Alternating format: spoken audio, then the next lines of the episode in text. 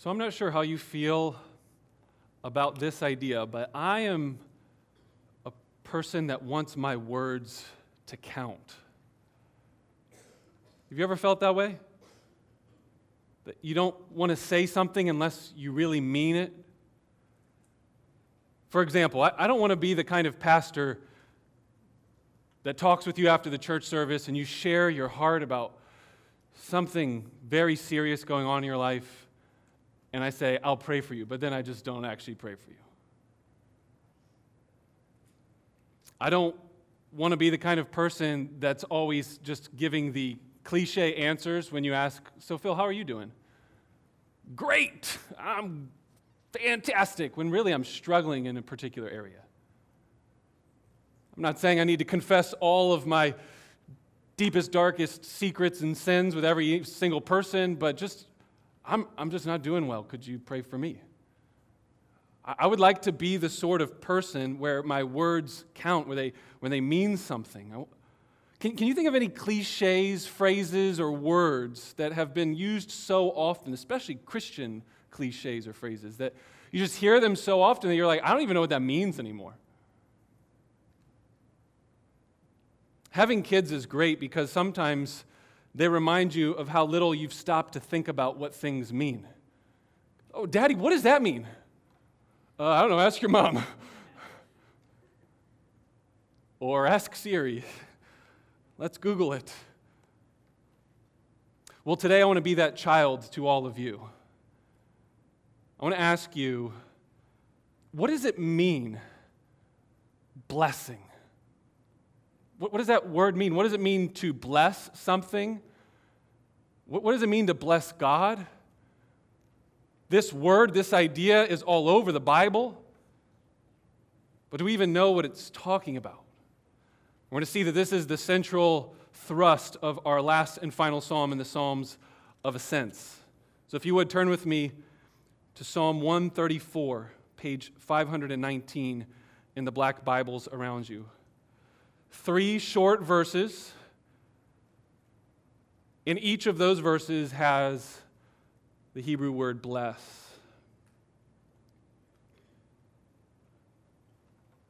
The Songs of Ascents, as we've been going through them, 15 week journey has now come to an end. It's, you could say, the last song on the 15 track album of God's people making their pilgrimage to Jerusalem for three different festivals throughout the year, and they get to this last and final song. Most people seem to understand this to be the song they sang after all the festivities had ended and they're about to head on home.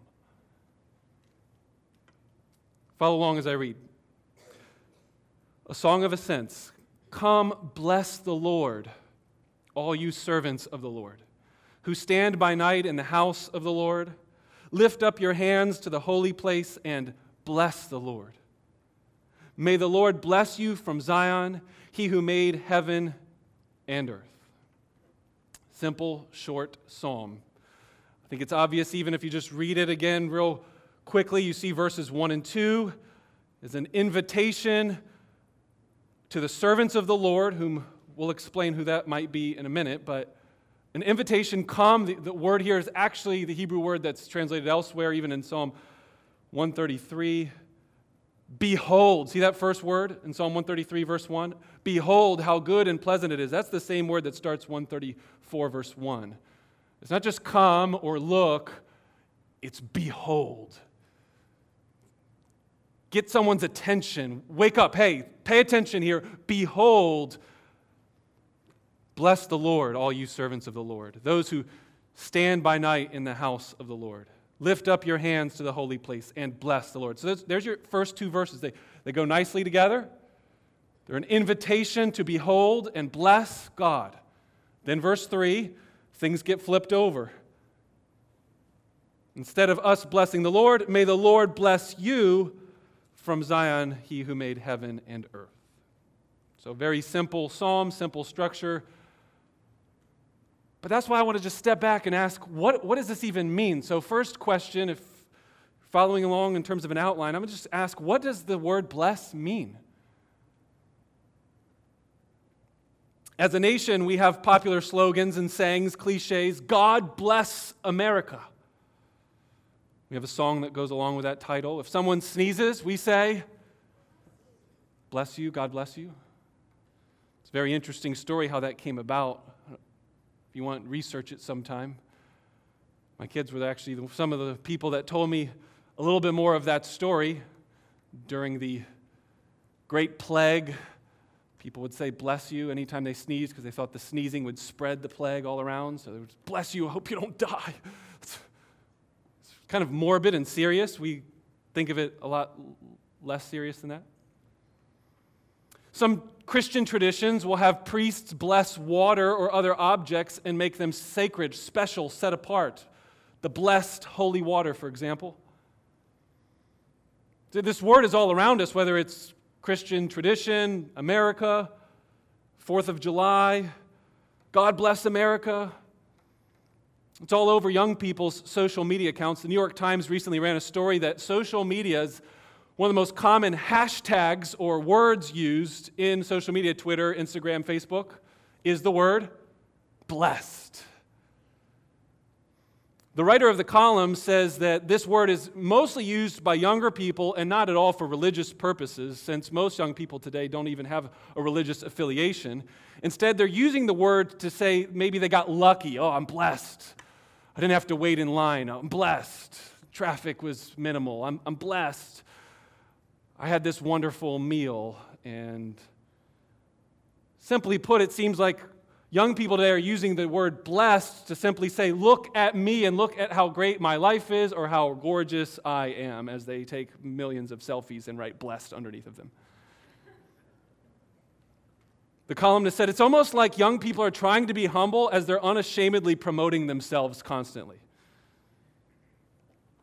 Blessed, blessed. What, what, what, are we talking about in social media, young people, if you're doing this? I'm not telling you to stop. I'm just saying, what does it mean?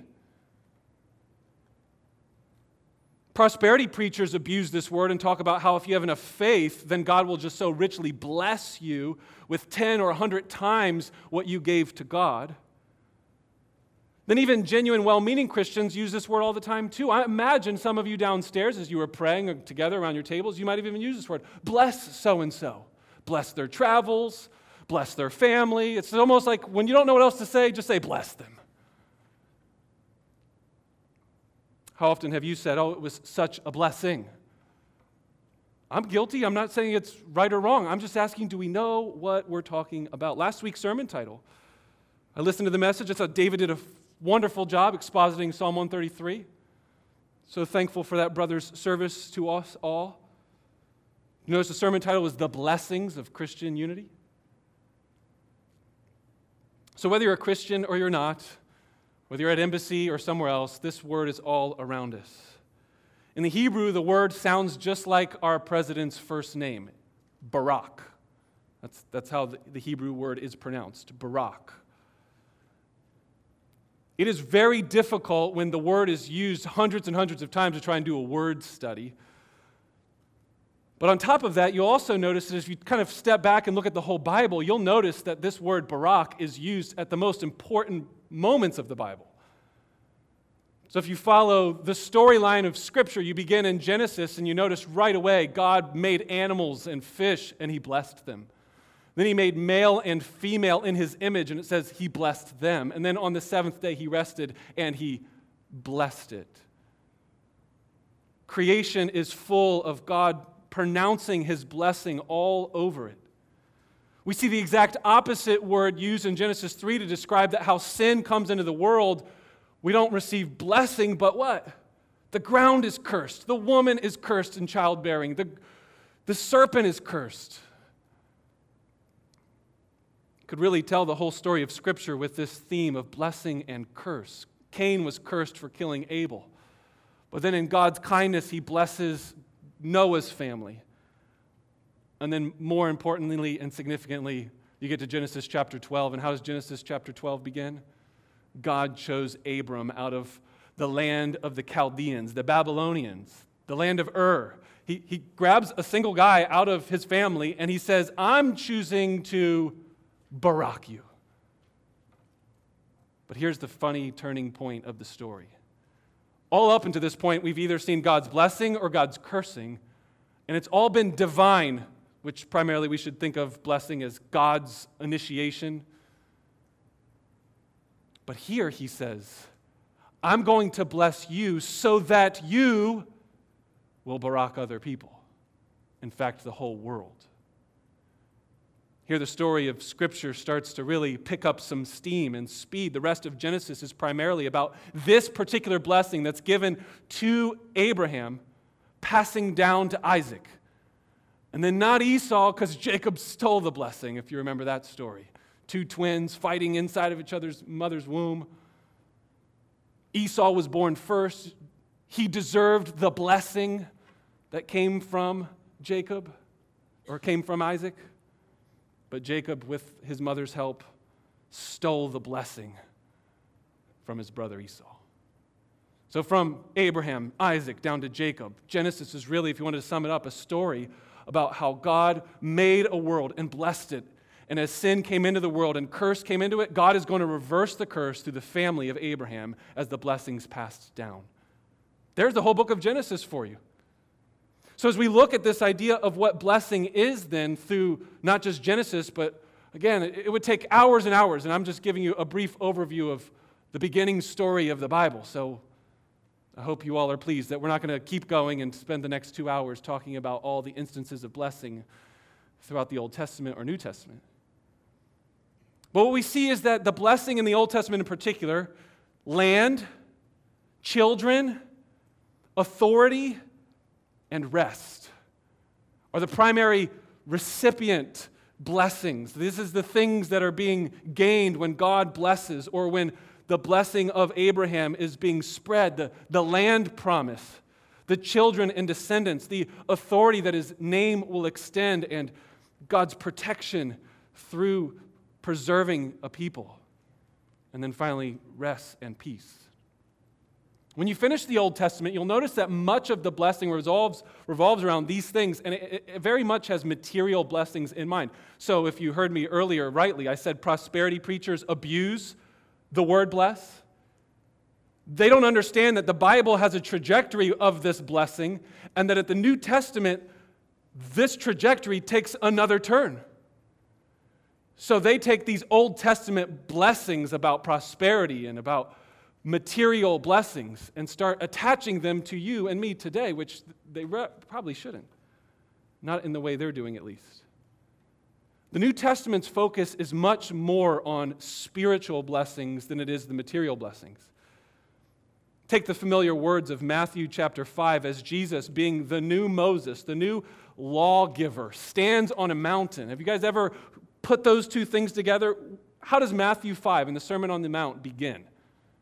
It begins with Jesus standing on a, a large hill, a mountain, you could say. Who was the first lawgiver standing on a mountain, receiving God's law and giving out blessings and curses? Moses. So, Jesus, the new Moses, the new lawgiver, stands on a mountain and gives blessings and curses. They're called the Beatitudes. Do you remember them? Listen afresh. Blessed are the poor in spirit, for theirs is the kingdom of heaven. Blessed are those who mourn, for they shall be comforted. Blessed are the meek, for they shall inherit the earth. Blessed are those who hunger and thirst for righteousness, for they shall be satisfied. Blessed are the merciful, for they shall receive mercy. Blessed are the pure in heart, for they shall see God. Blessed are the peacemakers, for they shall be called sons of God. Blessed are those who are persecuted for righteousness' sake, for theirs is the kingdom of heaven. Blessed are you when others revile you and persecute you and utter all kinds of evil against you falsely on my account. Rejoice and be glad, for your reward is great in heaven. For so they persecuted the prophets who were before you. Luke's parallel account, when Jesus is teaching probably the same exact sermon, but just in a different location, doesn't just give blessings, he also gives the curses. Cursed are you you don't help others and you're selfish, etc., etc. Did you notice as I was reading these blessings from Jesus how different they are from prosperity preaching, for example? Blessed are those who are poor. You call yourself blessed. Hashtag blessed. I'm poor in spirit. Somebody just cussed me out for being a Christian. Hashtag blessed. I think we should start a new campaign. What do you guys think? You see, the, the trajectory of the story of Scripture is that God was going to use Israel at a certain time and way, and that He was going to spill out and pour out all kinds of material blessings of prosperity. As Jesus comes onto the scene, He is going to reorient their minds, not toward material blessings, but the spiritual blessings that are found in the new heavens and the new earth. So that those people that are a part of His kingdom would live these upside down kind of blessings and curses and realize that their hope is finally in heaven. So, therefore, they can say no to all the things of this world. They don't need to wrap themselves up in material things, but rather the meek, the poor in spirit, the mourning, the merciful, those who are hunger and thirsting, those who are persecuted and being reviled against. Those are the people who will be blessed. All this begs the question so, what is blessing? In sum, they're powerful pronouncements given in relational contexts to accomplish good, or if it's a curse, to accomplish harm. That would be my shorter definition of blessing a powerful pronouncement. In a relational, and in the Bible's term, it would be called covenantal, but in a relational context. And they're meant to accomplish something. These pronouncements are not just well wishes. Hope you have a great day. Good luck. They're meant to accomplish good or accomplish harm. Do you long to be blessed? Whether you realize it or not, I think we all need to come to grips with the fact that we were made to be blessed. God made us this way. And we're all in our hearts longing for blessing. Whether it's the relational affirmation that my mom and dad approve me on this Father's Day, how many of us would love to hear our Father say, I am so proud of you, to receive the blessing of our Father? Similarly, some of us are chasing after material blessing what is it that you're after?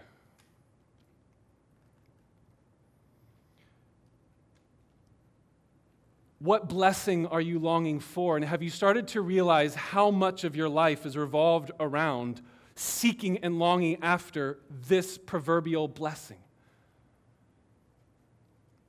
How many sins do you think you could trace back to? You're basically longing to be affirmed or blessed with a pronouncement of a loving relationship and a prosperous future.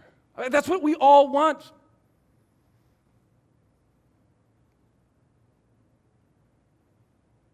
So, do you know where to get it and where to find it? Before we answer that question, let's move on to question number two. The majority of our psalm uses this term blessed to bless God. This is question number two. If blessing is a pronouncement that accomplishes some good, how in the world is it that we're blessing God? Now, the first question was a little more easy to answer. This second question has really racked my brain a lot. And I'm just going to invite you into that this morning. Because I don't necessarily know that even when you read scholars and commentators, that there's really great clarity on what it means to bless God. We know for certain that whatever blessing God is, we're not improving him. I think we can all safely agree that. There is no sense to which, when we honor God or bless Him in whatever it means to bless God, that He is somehow insufficient or lacking something, and we're going to offer Him something that He now needs. Listen to the way one scholar, um, Gerald Wilson, in his commentary on the psalm says we might debate the theological accuracy over the expression of blessing God and how its effect is on a complete and unchanging God. But we cannot deny the passionate desire that God's people had throughout the Psalms to give good to God, and that these expressions represent that. Therefore, he concludes, to translate Barak as praise deflects and obscures the issue and ultimately waters down the intent and purpose of the original language. You see, this is what I kept reading all week. Bless is just another synonym for praise. Praise God. In fact, some of you, if you have different translations, you'll see come, praise the Lord. Lift up your hands to a holy place and praise the Lord. And so, what the translators are doing is not translating the word Barak, they're translating it and saying that just basically means praise. Gerald Wilson says this waters down the intent, it obscures the issue. There is a passionate desire to give back to God something, even if it doesn't change him or help him or if he needs it, because he's God and he's unchanging. I think it's honestly just like what happened a few moments ago as I introduced the offering. The pronouncement blessing is similar to the sacrificial blessing or offering that we give to God. So when you are pronouncing to God something like goodness toward Him, it's like you giving money to Him, and well, that's His money anyway. So any things you say or any things that you could try to help him, like, it's really just receiving back what he already has and already owns. So, blessing God in a pronounced way, like pronouncing with your mouth, is returning back to something that He has already given to us. But here's the encouraging part about this psalm, I think God is inviting us to bless Him. Come. Behold, bless him. Now, some people might argue, well, not us. This is Psalm 134. Notice very clearly, Pastor Phil, verse 1 says, The servants of the Lord should bless the Lord. And there's debate whether these servants are just a general congregation of people or whether or not these are the servants that are specified Levites, the priests essentially, that work in the temple, which it seems they're standing in the house by night, which if you read through First Chronicles, you'll see that the Levites, after they had got the ark to the temple, their job was to just stay and keep watch over the ark by night and bless the Lord. So I would tend to think that these servants are, in fact, those Levites who worked in the temple and had an official position of, like, my job is to day and night bless the Lord. Either way, the Old Testament story tells us that you and I are now priests.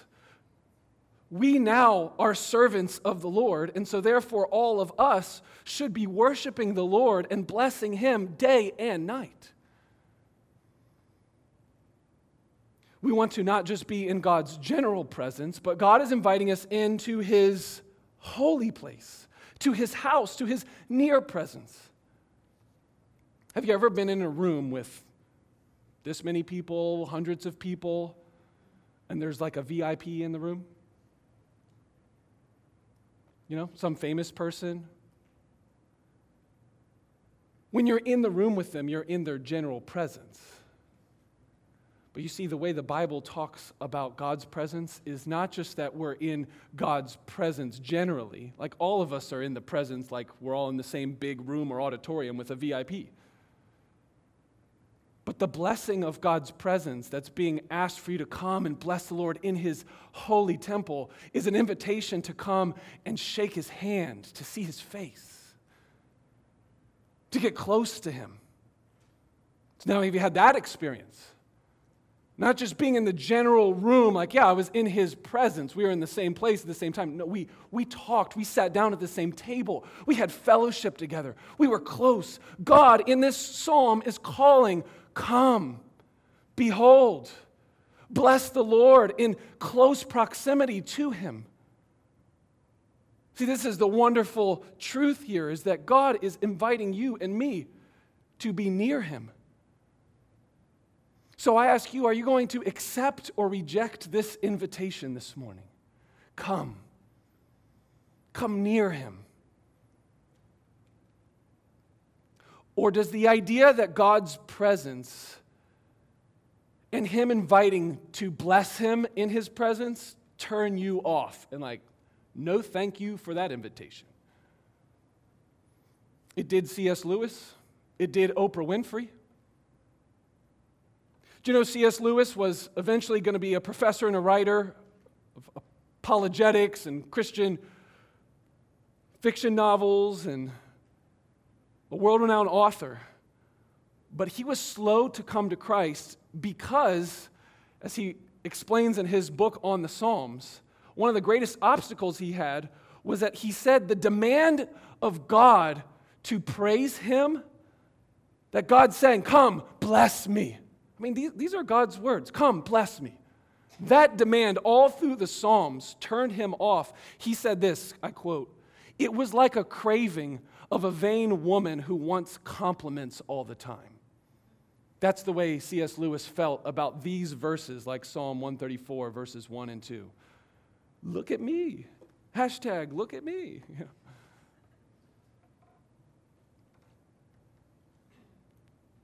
Oprah Winfrey was describing how in her early teenage years she was in a church service and the preacher was talking about the attributes of God his omnipotence, his omnipresence, and on and on and on. And then he got to this verse The Lord is a jealous God.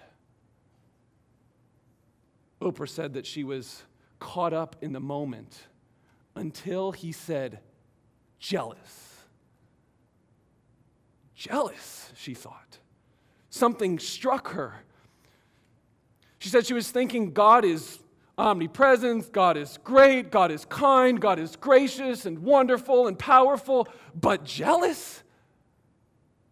A jealous God? How is God jealous of me? Something just didn't feel right in my spirit, she said. God is love, and He's not jealous. But Exodus 34 14 says, You shall worship no other God, for the Lord, whose name is jealous, is a jealous God. In other words, God demands that you, me, Oprah Winfrey, C.S. Lewis, and every creature on the universe worship Him alone. If we give any worship to anyone or anything else and we don't repent of our sin for worshiping created things rather than the Creator God, God's wrath will consume us because He is a jealous God. Deuteronomy 4:24. For the Lord is a consuming fire and a jealous God. See, this turns people off. Turned Oprah off. The jealousy of God, worship me, just seems so vain. As John Piper has so eloquently and helpfully explained in basically everything he's ever written. God is the one being in the universe for whom self exaltation is not only is not not, not, not only is not self exaltation for God is not an act of a needy ego, but rather infinite love and gift. Wrap your mind around that today. That God's act of self exaltation, his command is bless, bless me, is an act of love. The reason God seeks our praise is not because he won't be fully God until he gets it, Piper explains, but that we won't be happy until we give it. The reason God seeks our praise is not because he won't be God until he gets it. He's just needing our praise so desperately. It's that we will not be happy until we give it. Therefore, this is not arrogance. This is God's grace, and he is not an egotistic mania. He is the most loving creature in all of the universe.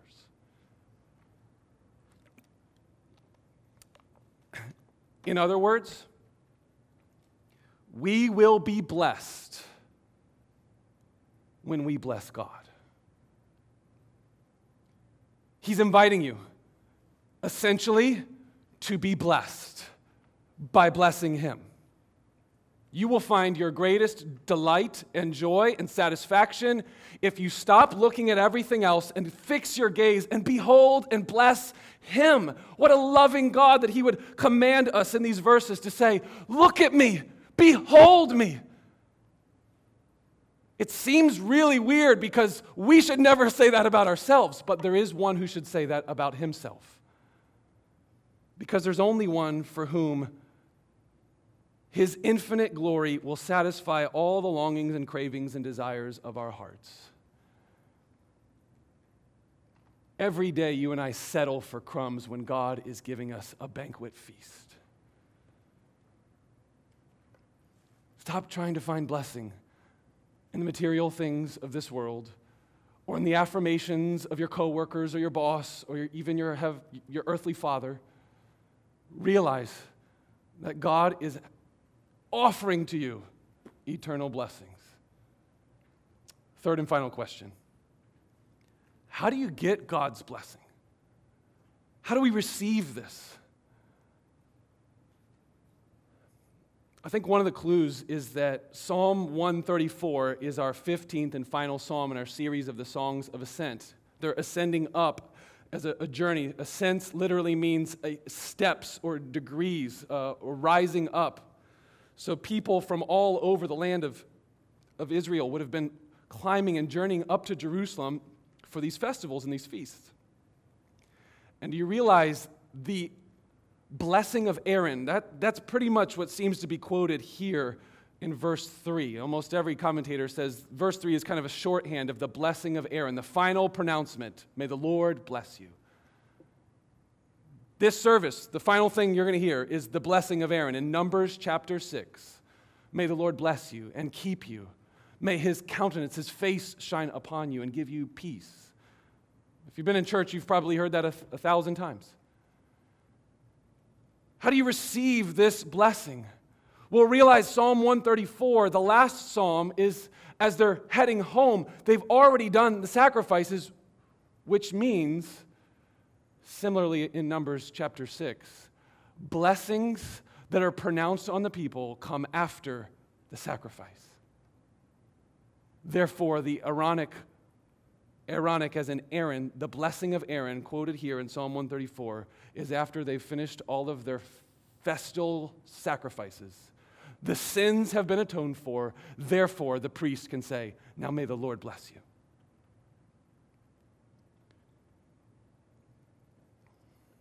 We can only come near to God and have this close presence and shake hands and sit at His table and be blessed by Him unless we have first gone through a sacrifice.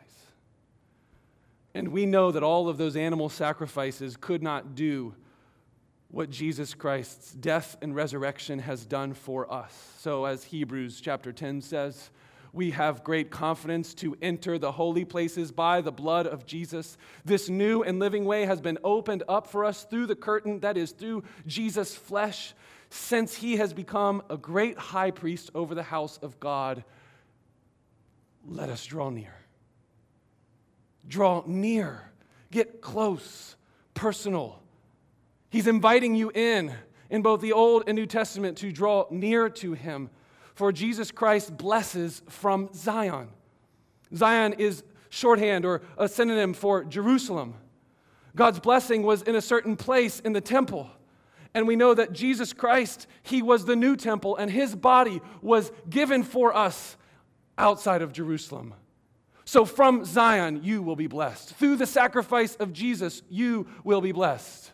Or as Galatians 3 is going to so eloquently put it, through the curse of Christ, you will be eternally blessed forever.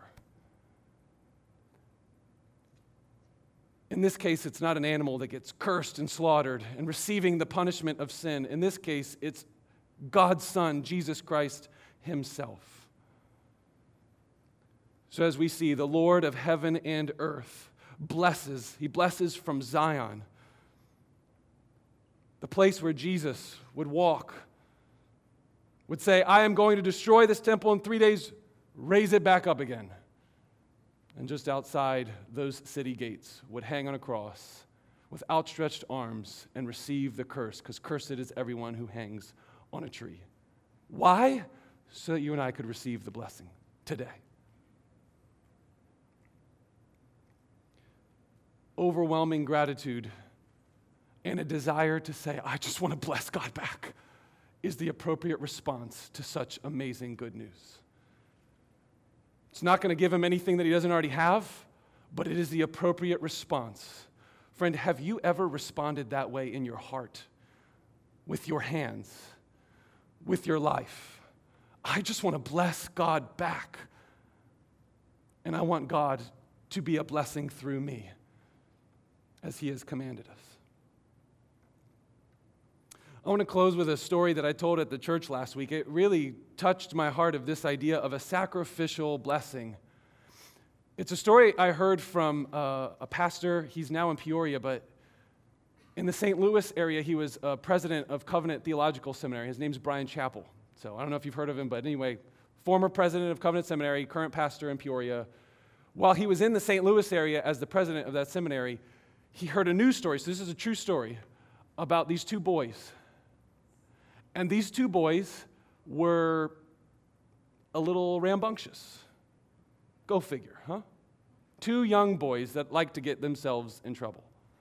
They were told that they should stay away from the banks of the Mississippi River down by where they lived because there was this one spot that, for whatever reason, and I don't know all the logistics behind it, to preserve the river, they would drudge up a lot of the sediment and the soil from the bottom of the river, and they would place it off to the side to keep things maintained and in order. What this did was it created kind of a quicksand area that you wanted to stay away from. So mom and dad were clear to say, listen, when you go down and you want to do whatever, stay away from that area. After not returning home for quite some time, mom and dad are very concerned. So they go and they try and find all the normal spots. And they're like, we should probably go to the quicksand spot. They walk up and they see their youngest son, and the sand, the sediment, and all the soil is, is, is up to his chin like this. They start digging. He's already lost consciousness and stopped breathing. They're able to pull him out, resuscitate him, and, and he was alive. It was great. It was like amazing. So the first question they ask him is, Where's your brother? And these are the words that just haunted me all last week when I came across this story said, I've, I've been standing on his shoulders. And as you hear about that story, you know, just knowing me, I'm, I'm a younger brother, and thinking about my brother sacrificing his life for me like that, it just, just kind of ripped me to the heart. And then that's when I thought the ground that got cursed. Jesus Christ, in a much greater, infinite way, sacrificed his life so you and I could stand on his shoulders so we could be blessed, so we could have life. He experienced death so you could have life. He went down into the grave and into the dirt so that you and I could be risen above and rescued and saved. Friends, if that doesn't lead you to want to say, Bless the Lord, oh my soul, and all that is within me. Bless his holy name. That the God of, who made heaven and earth from Zion would come down and he would become dust. He would return down into the sediment of the ground, the cursed ground, and he would receive that curse for us on a cross. He'd be pulverized and receive God's wrath so that you and I could experience blessings forevermore. Let's pray.